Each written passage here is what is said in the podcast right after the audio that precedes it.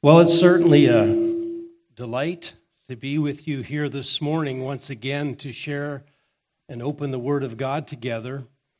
And again, it is a privilege to be here. I'm filling big shoes. Those shoes were over at Bowmanville Baptist Church about a month ago, and we were certainly blessed as Pastor Jason brought us the Word and challenged us to follow after Christ and to be righteous. So this morning, let's take our Bibles and, as you can see on the screen, turn to 2 Thessalonians chapter 3. 2 Thessalonians chapter 3, and our text this morning will be verses 1 to 5. Listen to the inerrant Word of God as Paul is superintended by the Holy Spirit to write these words. Finally, brethren, pray for us that the word of the Lord will spread rapidly and be glorified, just as it did also with you, and that we will be rescued from perverse and evil men, for not all have faith. But the Lord is faithful, and he will strengthen and protect you from the evil one. We have confidence in the Lord concerning you that you are doing and will continue to do what we command. May the Lord direct your hearts into the love of God and into the steadfastness of Christ. There ends the reading of God's word. Please join with me in prayer before we go to the word of God this morning. Heavenly Father, we again thank you for your word, and we thank you that you have given it to us so that we might know you. You've put it in human language with the expectation that we will be able to understand it. You have given us the Holy Spirit for us to help interpret it. And so this morning, I pray your Holy Spirit would teach us through your word this morning that we might hear the voice of God this morning. Protect your word, I pray. Use your word as you see fit in our hearts this morning, I pray. In your name, amen.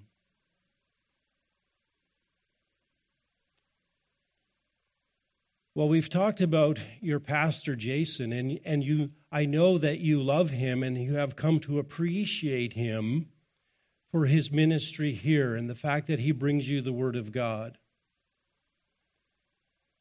But you might also recognize that you have certain expectations from your pastor as well. You think there are certain responsibilities that he should fulfill. In fact, when he left seminary, he was looking for a church who would take him in to fulfill the responsibilities and the needs of the church.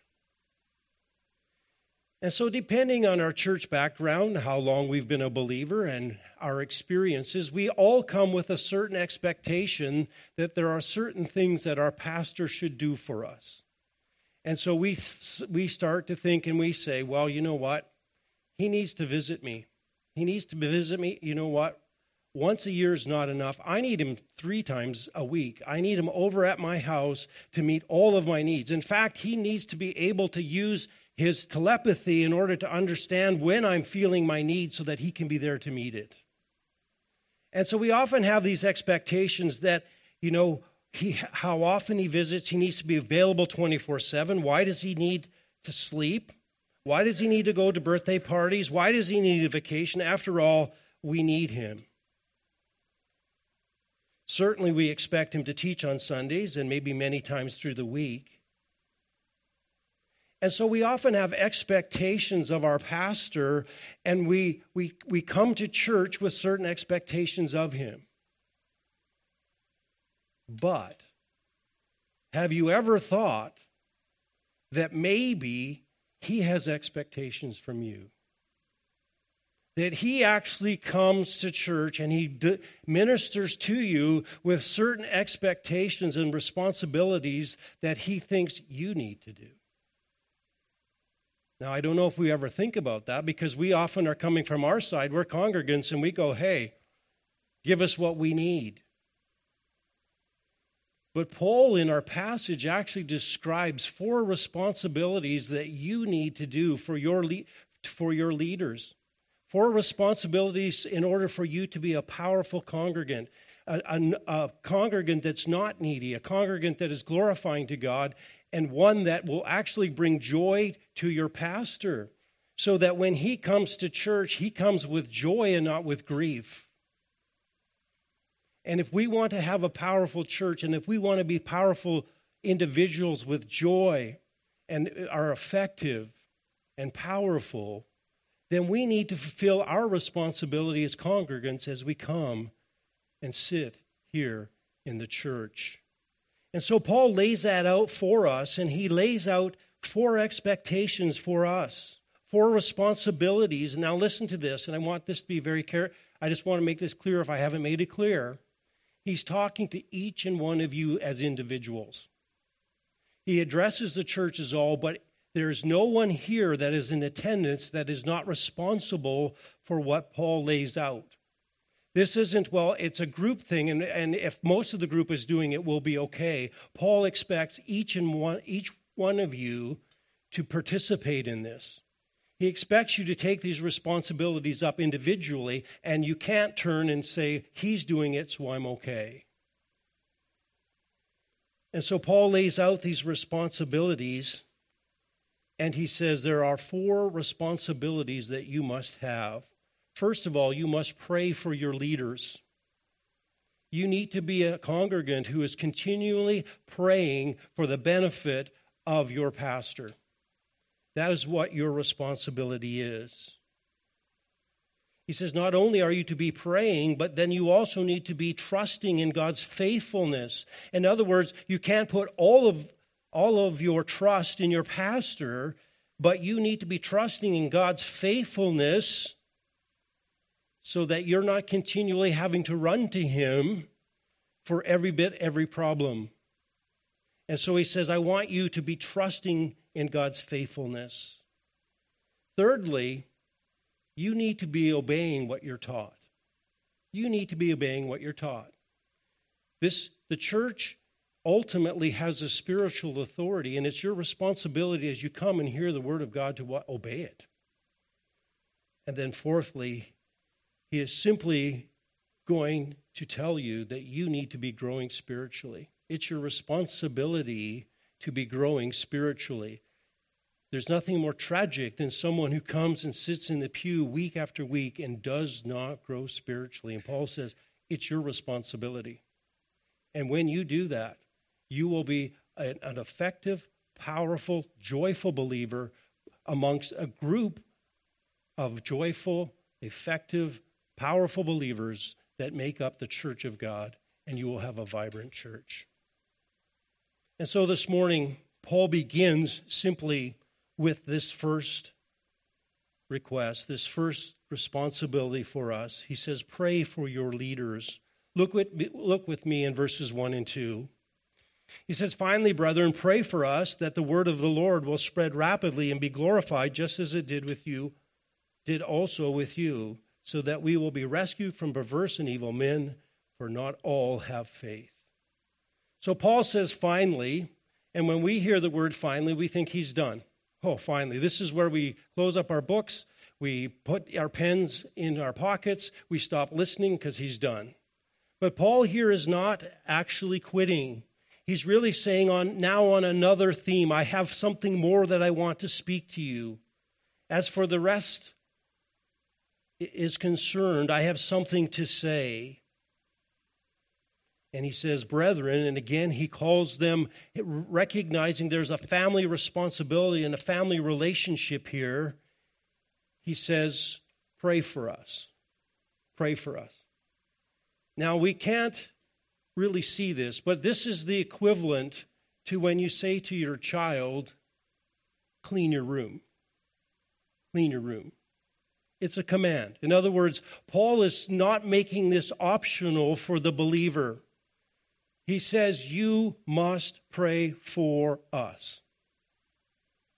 Now, I don't know if you've ever thought of that in your life, that you actually have the responsibility before God to pray for your leadership and pray for your pastor.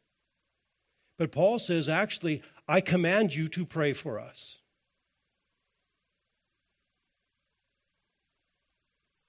You must pray for us.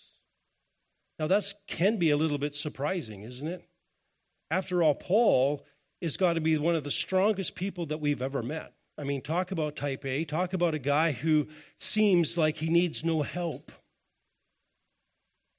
Here's a guy who wrote, depending on your view, 12 or 13 books of the New Testament. He wrote more than anybody else. Here's a man who was used by God to go to the Gentiles. And yet here is Paul, and he is saying, now listen to this, to a church that is less than 10 months old, to new believers. Some of them have come to salvation even after the beginning of the church. And he turns to them and he says, pray for us. Pray for us. And Paul recognizes right away the need for God's empowerment in ministry. He knows it's not about his strength. There's nothing in his humanity that can make this happen. It can only be done with divine power. And so he says, pray for me. Now, one thing I want you to take from this, notice what we said about the Thessalonians. Sometimes you say, why should I pray? My prayers are weak. I'm weak, right? I mean, if the pastor prays, those are heavy duty, but when I pray, they're pretty light. And yet Paul is going to new believers and saying, what? Pray. Because the power is not in you. The power is in the one that you pray to.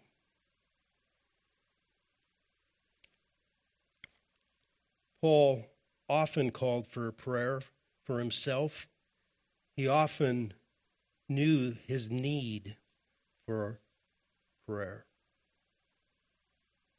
Well, Paul says, I want you to pray for us, but I want you to pray for several requests.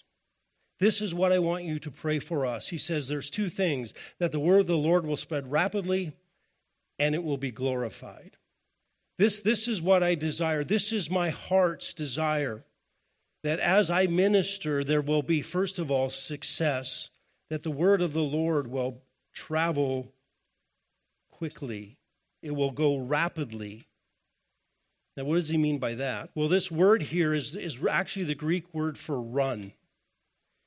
It's probably a metaphor drawn from the track races. Paul likes his athletics. And so Paul uses athletic figures in his writing, and he says, pray that the word of the Lord will go like a strong runner, that it will sprint. Maybe Paul has in his mind, because he's an Old Testament scholar, Psalm 147:15, where it says, he sends forth his command to the earth, his word runs swiftly. And so Paul says, here's my desire. I want the word of God to go to run and spread quickly across the world. I want it, the saving, sanctifying, life-giving, life-transforming word of God to swiftly go across. And I want it to be done, it says, without hindrance. I want God to direct it. I want it to go so that it is not hindered in any way. And Paul, he says, was getting at this very idea when in Ephesians 6:19, when he asked for a prayer, he says, pray on my behalf that the utterance may be given to me in the opening of my mouth to make known the boldness, the mystery of the gospel, of which I am what? An ambassador. Paul just wanted his mouth open. He just wanted the gospel to go forth. He wanted the word of God to be spread. He said in Colossians 4:3, pray that God may open up the door for the word, that we may speak forth what? The mystery of Christ. And Paul wants success in ministry, not because he wants a big ministry, but because he wants the word of God to go forth and transform people, transform them in salvation, transform them by sanctifying them by the word of God and the truth. And so, like any pastor, like any preacher, he longed for that word to go through the land swiftly. So Paul says, I want success for the word of God. I want the word of God to go forth. I want it to go forth freely and not unencumbered. And so as a congregant, we should be praying, Lord, Help my pastor as he prepares the word. Give him freedom as he speaks. May the word of God go out unencumbered. May it go forth, and may people hear the truth of the word of God. Well, Paul not only wants it to go far and wide, but he has one more request, and he asks that the word of God be glorified. Well, that's pretty simple, right? I want the word of the Lord to be glorified. Well, what does that mean? What does it mean to be glorified? Well, it means to be honored or admired for its inherent qualities. In other words, when men see a demonstration of its transforming power in their lives, it's admired. In other words, Paul is praying that the word of God will be believed and received.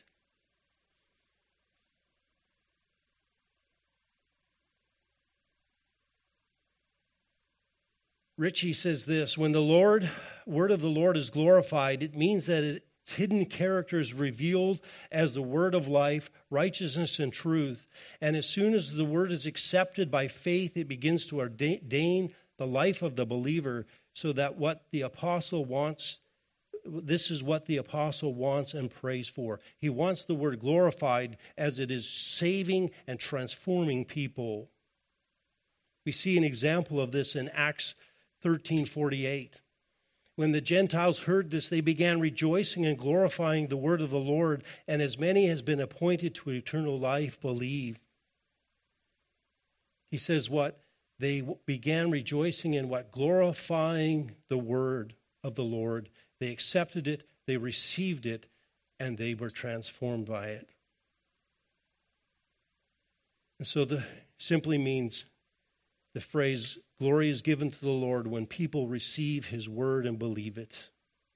And Paul desired that the gospel be honored, that the word of God be honored, that it would triumph and be victorious. And the idea here when he talks about spread and be honored, he doesn't mean isolated victories or single great triumph. He doesn't want just one, but he wants this to be a continually thing. Keep on running and keep on being honored. This is Paul's heart. And this is his desire. And he says, pray for this.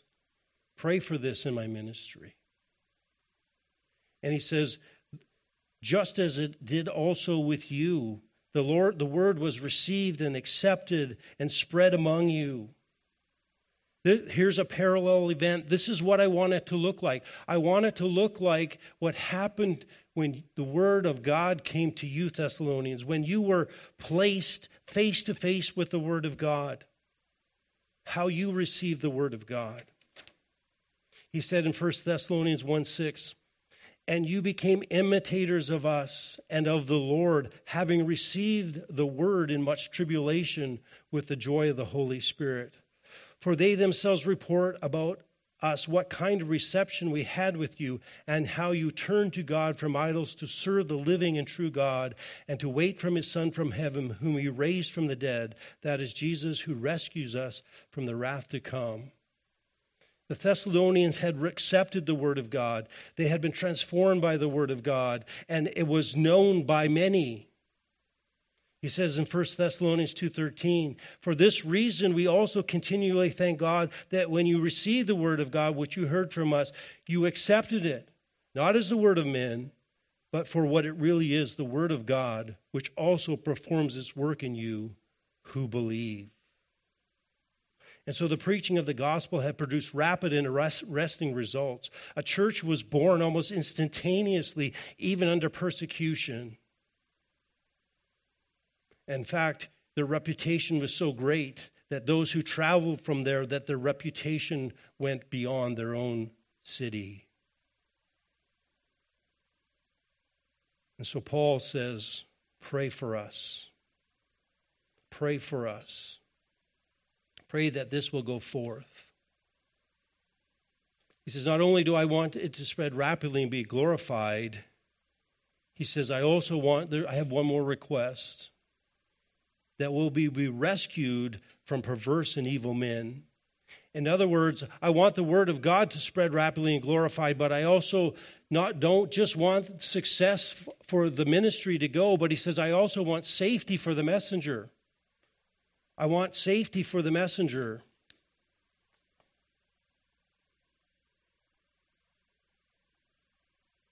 You need to be praying, not just that the word goes forth, but that it will be received, but for the safety of those who bring it. And it makes sense, doesn't it? You kill the messenger, you kill the what? The message, right? And so he says, I want you to pray for those, for us as we go out in ministry, as we give the word of God. You can't give the gospel if you're dead. You can't share the word of God. I said in jail, but I guess if you've got cellmates, you can still share the gospel, but if you're in solitary. But the idea is, right, if there's no messengers, there's no one to take forth the word of God, and Paul knows that.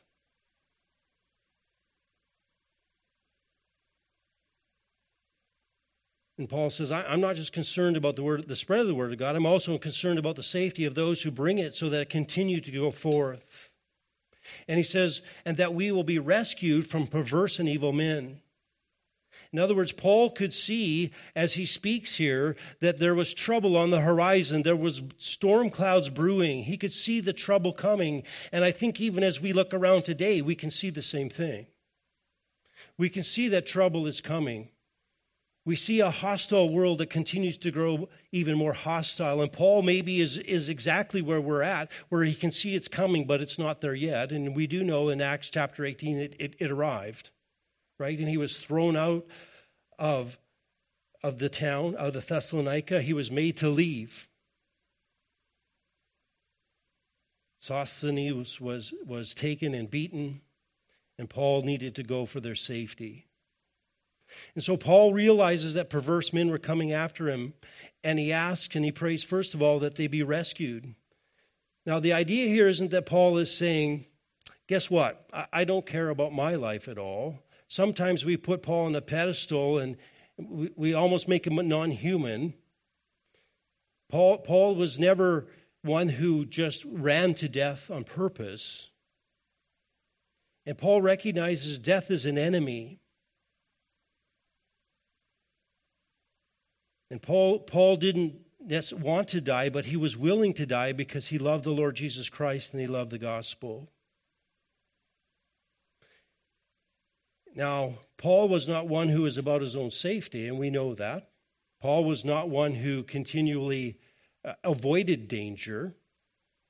I'm sure he was not excited about going into danger, yet Paul was one who continued to go and to share the gospel, to give the word of God to those who needed it.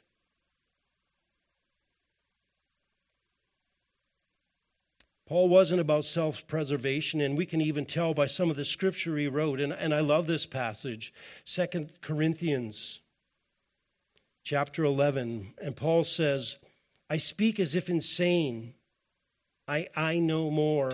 I am also in far more labors and far more imprisonments, beatings without number, often in danger of death. Right? Often in danger of death. 5 times I received from the Jews 39 lashes. I think that's almost incomprehensible. We tend to read over these passages. Paul would have been like a piece of hamburger. And he says, I did that what? 5 times. 3 times I was beaten with rod, once I was stoned, and 3 times I was shipwrecked. A day and a night I spent in the deep. So these are the things that went through. And then he says, I have been on frequent journeys and dangers in rivers and dangers from robbers, dangers from countrymen, dangers from Gentiles, dangers in the city, dangers in the wilderness, dangers in the sea, dangers among false brethren. It's kind of crazy when you think about it. Paul was in danger to get to danger. He had to take the dangerous journey to get to the place where he was going to be in danger. And yet he went. He went anyway. But in his heart for the gospel, he says, I have been in hardship and labor, sleepless nights. There are daily pressures on me. And that is Paul's concern for himself. I will put myself in danger for the gospel's sake.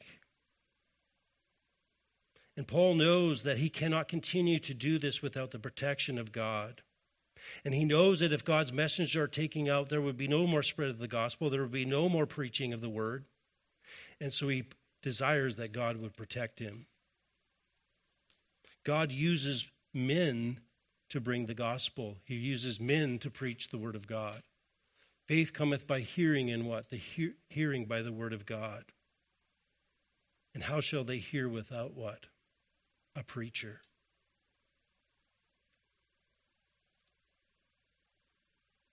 Matthew 9:38, pray the Lord of the harvest, right, that he might send out laborers. There will be no gospel unless God sent his people out, and he uses people to spread the gospel. People will tell you that they're having visions. People will tell you that Christ is appearing to people. Paul says God's given us the ministry of reconciliation. And he prays for the safety of his ministers, because it is human beings that God sends with the gospel and is heard through the word of God. Scripture says, how beautiful are the feet of them that what? Bring good news. Feet come with people, right? Feet come with people.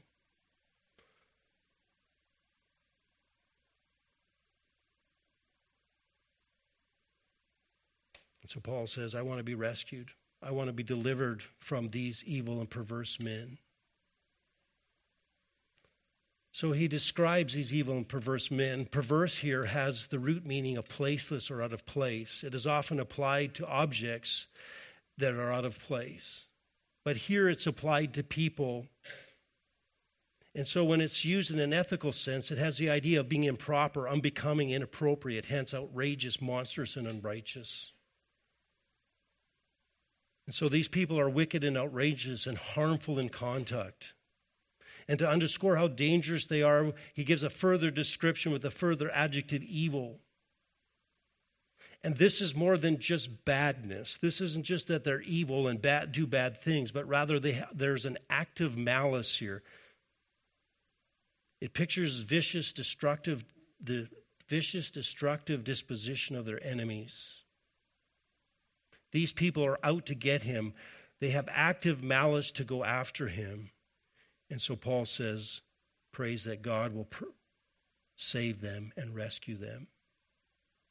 Again, it would seem that Paul is pointing out to the Jewish opposition that he had in Corinth, the fanatical Jews who were opposing him. He sees it coming and he prays for deliverance. And then he really gives us the reason why these people are hostile. Why does he need help? He says, not all have faith. Not all have faith.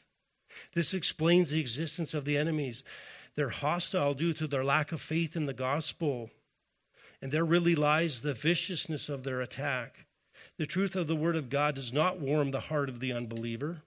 Unless the Holy Spirit is piercing through the heart, they respond in hostility. And when you bring the truth of the word of God and the gospel to them, instead of saying, oh, I'm glad I told you so, they turn on you and try to gore you.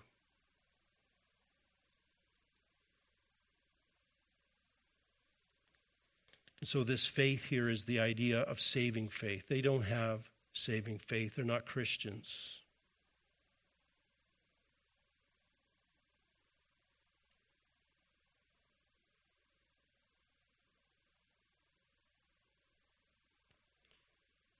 It's a reminder that though the Thessalonians responded to the gospel, many hadn't.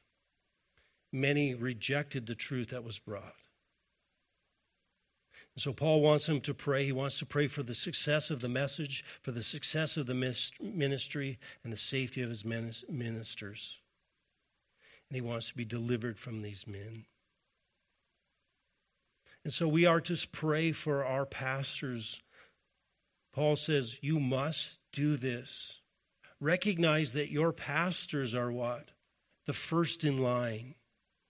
They are on the front lines of the spiritual battle. You want a vibrant church. You want to be a vibrant member. You need to be praying what? For your pastor's spiritual well-being. You want to criticize your pastor and you want to say, well, why isn't the church growing faster, or why isn't this happening? Are you actually praying that the word of God goes forth? Are you praying for his safety, recognizing that there are evil and perverse men who are going to come after him? And it may be from outside the church, but recognize that many of them rise up from within the church. They are wolves in sheep's clothing, and they will rise up within, and they will try to destroy your pastor. And so you need to pray for his spiritual protection. Pray for his spiritual walk. Pray for wisdom. That's your responsibility as a church member. That's your responsibility to your leaders. And so Paul says, pray. Pray for their success and pray for their protection. Well, that's point one. We'll go a little quicker through the next ones. Paul says, your next responsibility, not only are you to pray for your leaders, but you are to trust in God's faithfulness. This is his next concern. Not just that they be a praying church, but a trusting church, trusting in God's faithfulness. And he says in verse 3, but the Lord is faithful, and he will strengthen and protect you from the evil one.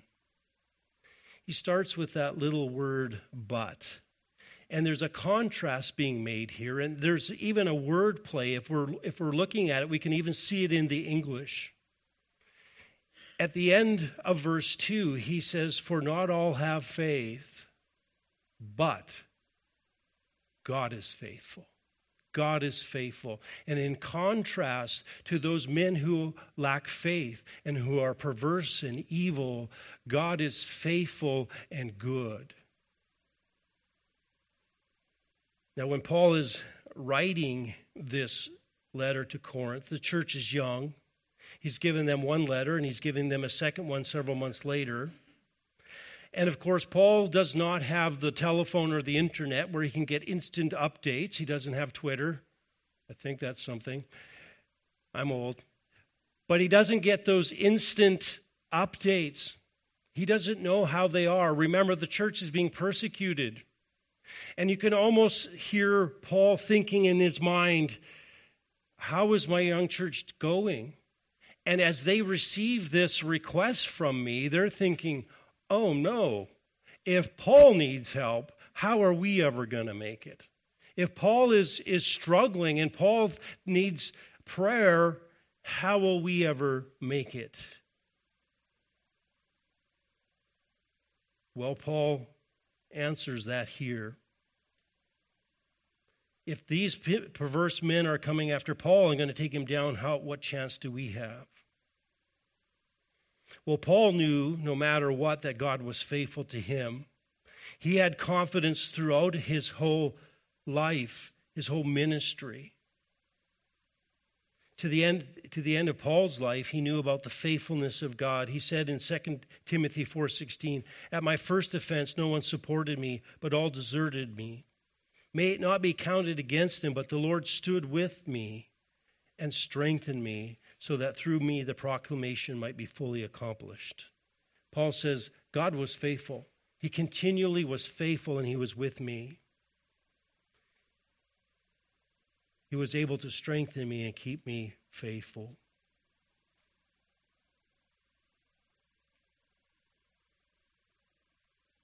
And so this church that's under persecution, that is in trouble, can't depend on Paul.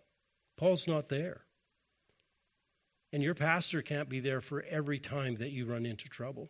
He can't anticipate all of your trouble. Can you imagine if you all had a problem today? Where's he going to go? We're going to get a rating system?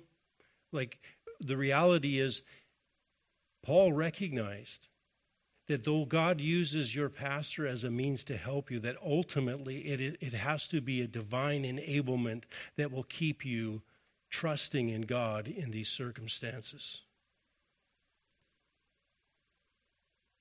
And I want you to notice, and I always say in Scripture, it's the little words that get us. He says, the Lord is faithful. Is faithful. It doesn't say the Lord was faithful. It doesn't say the Lord will be faithful. It doesn't say that the Lord could be faithful. He says that he is faithful. In other words, we theologians talk about God being in the ever-present tense. He's always, everything is always present. And God is always, actively, presently, always faithful. It is who he is. It is his character. There's never a time that he's not faithful. He continues to be faithful. He will always be faithful. He is always in the state, we could say, of being faithful. That's just the way he exists. It's an attribute of God that's certainly stressed in the Old Testament over and over again. It is continually brought out that his God is faithful, and Scriptures replete with affirmation of his faithfulness. So Paul says God will be faithful. In other words, God will be continue to go according to his word. He will go according to his promises, according to his covenantal promises. He will never not do what he said he will do. So it's great that Paul says that God is faithful, but how is he going to be faithful to the Thessalonians? Well, he gives us two ways that God will be faithful to them. He said he will strengthen you and guard you from the evil one. Here's God's faithfulness at work. And again, he says he will strengthen you. And this speaks of inward stabilization, strengthening and inner security. In other words, God will continue to give you inward strength. He will be working in you and empowering you. He will be building you up in the inner man. He will give you the ability to have peace in your heart and security and to set your belief in the truth of the Word of God without budging. He will build you up from the inside. He says God is going to give you inward strength. You're going to be not tossed to and fro by wind of doctrine. You're not going to be tossed to and fro by circumstances. You're not going to be like the guy in James who doubted God. He asked for wisdom and he doubted, and he's tossed to and fro by the waves of the sea. Right? There's no internal structure in water. It just goes everywhere. You've never made water castles. Right? And he says you need to be built up in the inner man. Ephesians 3:16 says that he would grant you according to the riches of glory to be strengthened with power through the Spirit in the inner man. And there it is. The Holy Spirit is working in the inner man, and he is taking the Word of God and the truths of God, and he is convincing you of the truth of those till they become your convictions and you become settled on them. And you know that all the circumstances he brings are for your good, and you're settled because your soul is settled before God. You have the peace of God that passes understanding because he is able to strengthen you and to have the Holy Spirit convince you of the truths of God. And you become settled.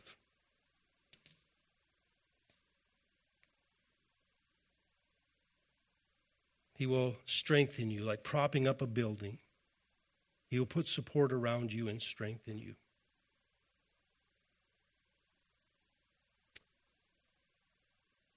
Well, not only that, he says, not only will he give you an inner strength, but he will give you outward strengthening. He will protect you from the evil one. Protect conveys a military image, implying that there is an armed conflict, and he says you are being protected from violent attacks. He says you're protected from the outside. You're protected. Now listen to this. Look where the attacks are coming so that you recognize what to expect. The attacks are coming from who? The evil one. All right? He's speaking there of Satan.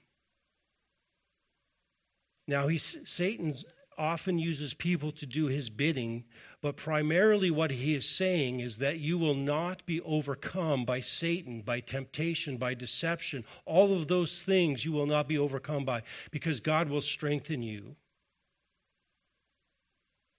Satan can buffet you. He can tempt you. He can never shake you from your faith. He can never shake you from God's purposes in your lives. Satan can come with his fiery darts. He can come seeking who he may devour, but we have nothing to fear. And God will keep us and guard us. He's going to make you strong so that you can stand in all circumstances. He's going to put his hedge of protection around you and guard you from the evil one. So Paul says, God is faithful. Unlike those who are trying to destroy you, God will be faithful to give you inner security and strength and protect you, and so that whatever comes your way, that you will stand strong in obedience to him. Paul says, don't be afraid. God is with you. He will give you the strength to persevere. He will give you the strength to carry on, and he will protect you. God is faithful to his people. He is faithful to his loyal servants. He is faithful to his loyal shepherds and his people. And so Paul says, you need to put your trust in God. You must do the work to get into the Word of God so that you know who he is and what he promises you, and the Holy Spirit uses that Word so that your trust is in him. And no matter what the circumstances are, whatever takes place, you're secure in him. And you will not be a strong and joyful and effective believer or congregational member until you put your trust in him, and that your soul rests in his peace.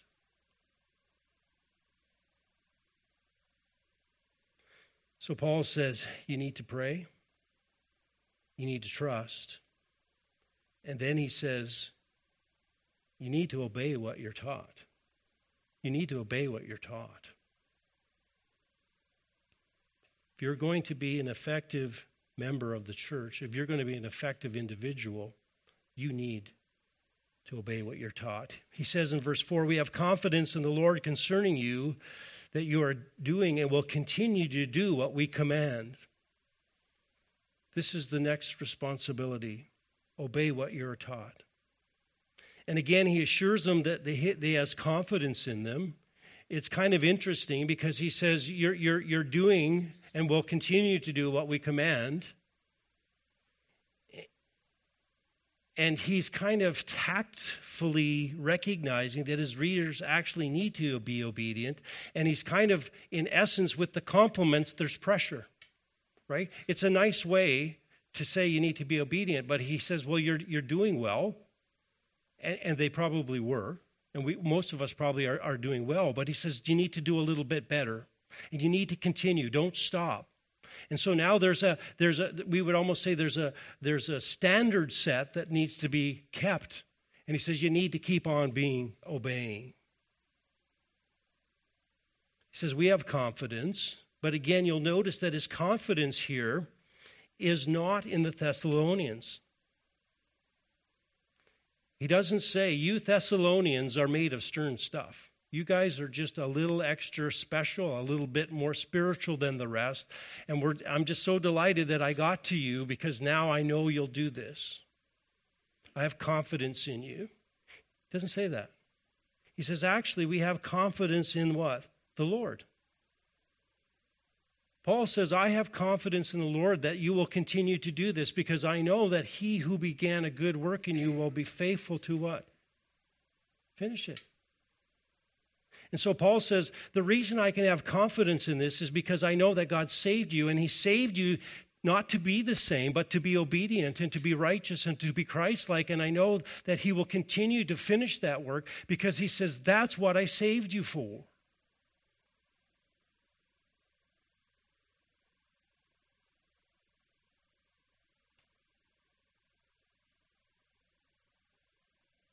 We are to work out what he is working in us, Philippians tells us, right? You can't work out what he's not working in. And Paul says he's working in you both to will and to do his good pleasure.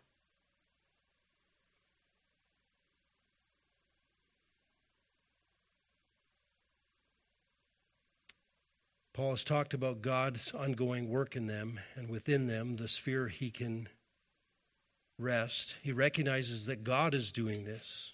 God will bring it out. God will make it happen.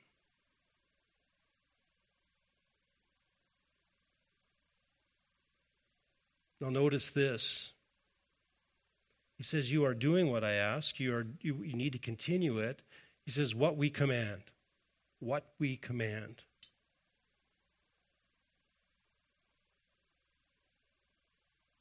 In other words, you need to be obedient to what we teach. Now that's kind of interesting because you think about that, and when you first hear that, you've got to say, wow, you're getting kind of big for your britches, aren't you, Paul? I mean, after all, you may be an apostle, but you're still a man. And you're going to come here and you're going to say what we command.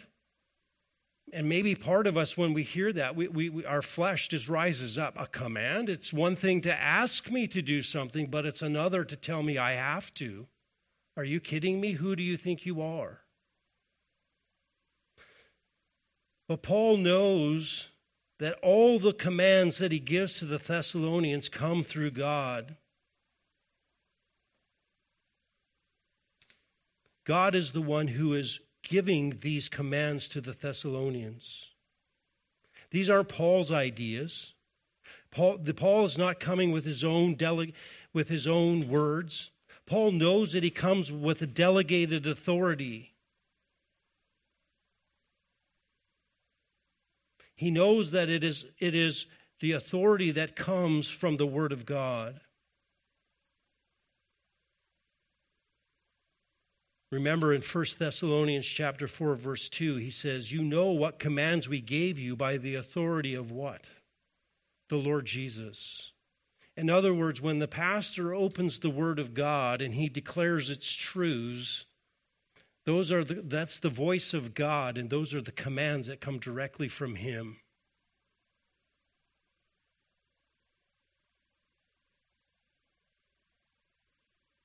They come with the authority of God. And Jesus said to His disciples in Matthew 28, teach them to observe all the things what? That I have commanded you. Teach them to what? Obey. In other words, hold them to the commandments. And Paul says, whenever I speak or whenever a pastor speaks, he brings the word of God in truth to bear upon you, there's an authority there. And so when we come to church and we hear the pastor speak from the word of God and he brings the word of God to bear on us, we must recognize that the sermon is not a buffet where we get to come and we say, well, I like this truth. Yeah, she needs to hear that, right? I don't like this one so much. I think I'll try a little this one, but that one I'm going to stay away from. When the word of God is brought, it comes with the authority of God, and therefore it must be obeyed.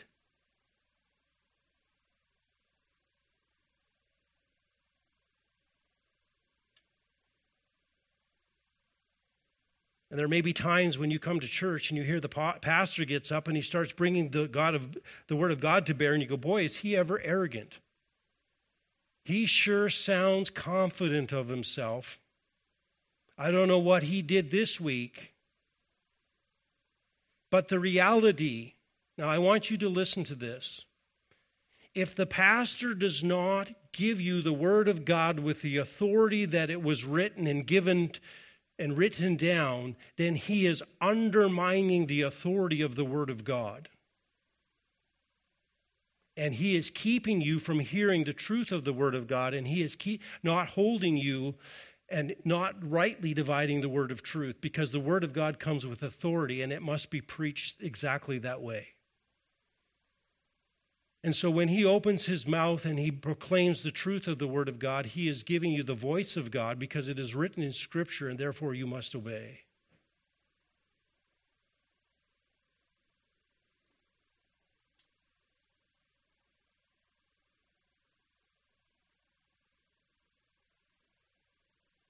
The reality is, when you think about it, what's the proper response to a command? Obedience, isn't it? Obedience. That's the duty of the people. That is the duty of the congregant. This is your responsibility to take the teaching, whether it comes from the pulpit, whether it comes in counseling, whatever that is, you must take the teaching of the Word of God and you must what? Obey it. It's not optional. How tragic is it when we come to church week after week and listen to the Word of God rightly divided and we simply ignore it? We simply ignore it. So we are called to be those who what? Obey. Obey the Word of God. Obey the instruction. Your pastor's called to exhort, rebuke, instruct. That's his job. And your call is to obey. Well, Paul says your responsibilities, pray for your leaders, trust in God's faithfulness, obedience to what is taught. Then he says you're responsible to grow to spiritual maturity. He says, may the Lord direct your hearts into the love of God and into the steadfastness of Christ. That's Paul's cry. It's really the cry of any pastor, any man of God who desires to see his congregation grow. He wants them to go into a deeper and deeper relationship with God. That's what he wants to see, spiritual growth and spiritual maturity. And again, how sad is it when this doesn't happen? It's bad enough in churches where the teaching is so shallow and the Word of God is not open and exegeted that no one has any nutrients and they can't grow. And they hear men's philosophies and stories. But how even more tragic to sit under the clear teaching of the Word of God, to reject it and not to grow, and to come to church week after week, week after week, maybe try to get your spiritual, your top up while you ignore the Word of God and you ignore God for the rest of the week.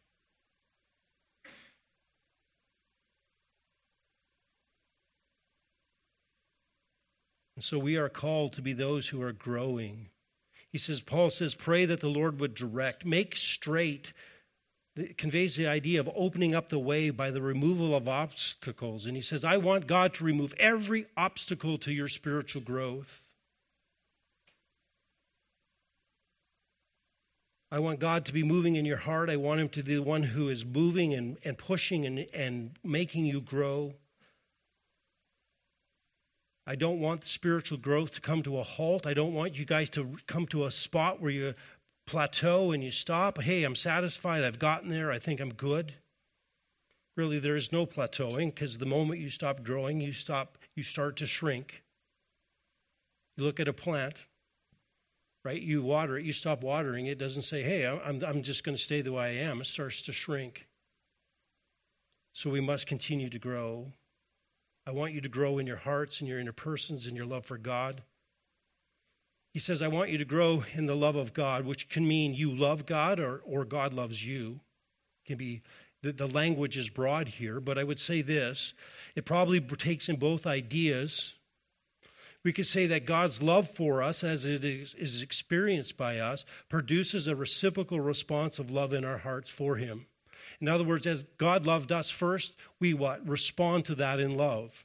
And the more we experience God's love, there's a tendency for us to what? Love him more. We love him because he first loved us. We experience this love, and it produces a response in love to us for God. And Paul says, the only way that you're going to be able to obey the commandments I gave you is to love God, right? Only the love for God produced and stimulated by our experience of his love will motivate us to joyful obedience to his commands. In other words, the only way you're going to keep the commands is if what? You love God first. The only way you're going to be obedient is if you love God the most. Now that's interesting, because so often we spend a lot of time in our life trying to not do bad things. And so we will often, in good intention, we will memorize verses about certain problems, and we need to do that. But we spend more time and energy trying not to sin than we do actually in the pursuit of God and love for God. And sin is an affection problem. If you love God, you won't sin. That's just the way it is. If you love me, keep my commandments. If you love God, you have to love God more than your sin. And Paul prays, I want God to keep producing love in you so that you will be obedient. I want the love of God in you to grow so that as the love for him grows in you, you become more obedient, you become more Christ-like, and you ultimately what? Be made into the image of our Lord Jesus Christ. And so he says, I want you to continue to grow. I'm asking God to clear any of the obstacles, whatever would keep you from growing in the love of God. And I might say that you need to remove those obstacles as well. Is there anything that keeps you from the Word of God? Is there anything that's keeping you from coming back and fostering your love? Are you in the Word of God? Are you studying God's attributes? Are you continuing to ask him to wash your mind and change the renewing of the mind so that you now love him more, that you now see his righteousness as good, that you see him as holy and just?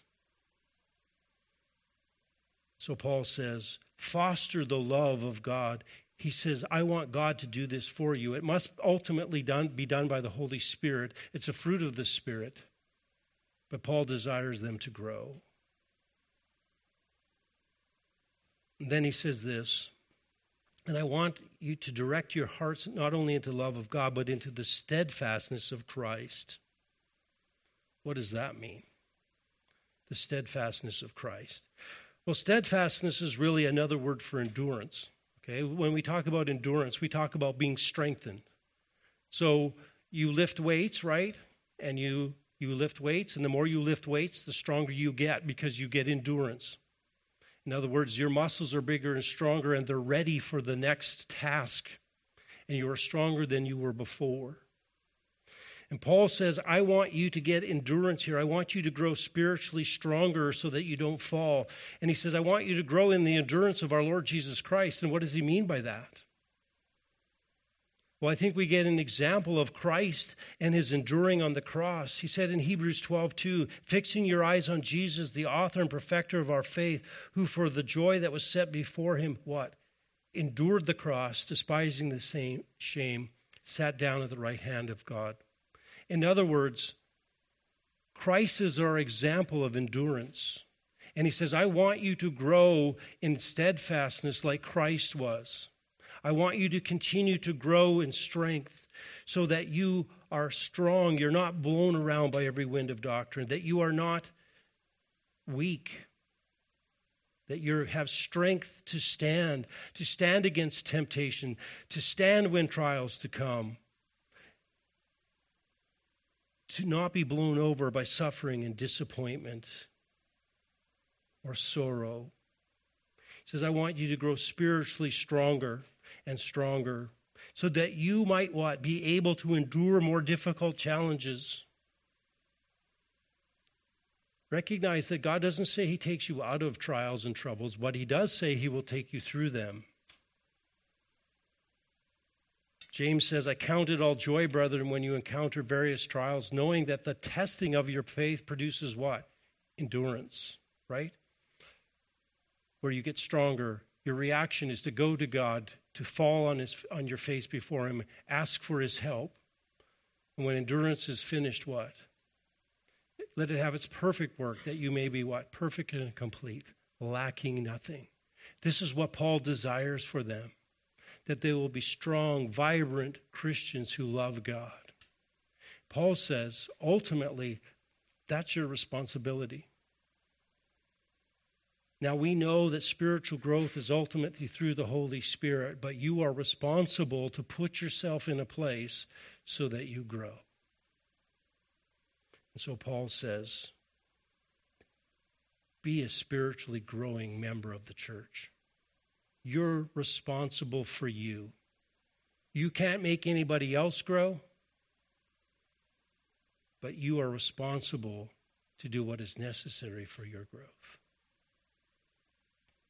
So Paul says, you want to be a vibrant, joyful, powerful, effective believer, he says, then fulfill your responsibility as a church member. Be praying for your leaders. You need to be holding them up to the Lord. Trust in God's faithfulness. Put your trust in Him. Obey the teaching that you receive because God has given it to you. And then grow spiritually. And if you do, if you take up your responsibility, not only will you have the joy of the Lord and the peace of the Lord guarding your heart, but you will be powerful and effective in God's service. And guess what? You will bring joy to your pastor's heart because he will now be able to do his responsibilities with joy rather than grief. Let's close in prayer. Father in heaven, we thank you for your word. And again, we thank you for its clarity. We thank you that we can understand it. And so I pray this morning that you would help us take up this challenge that Paul has given to us, that we would take up the responsibilities of congregation members that we need to be, that we would be marked by prayer, that we would be marked by trust, that we would be marked by obedience, and by spiritual growth. I pray that you will use your word as you challenge us this morning to make us more into the image of our Lord Jesus Christ. I pray in your name. Amen.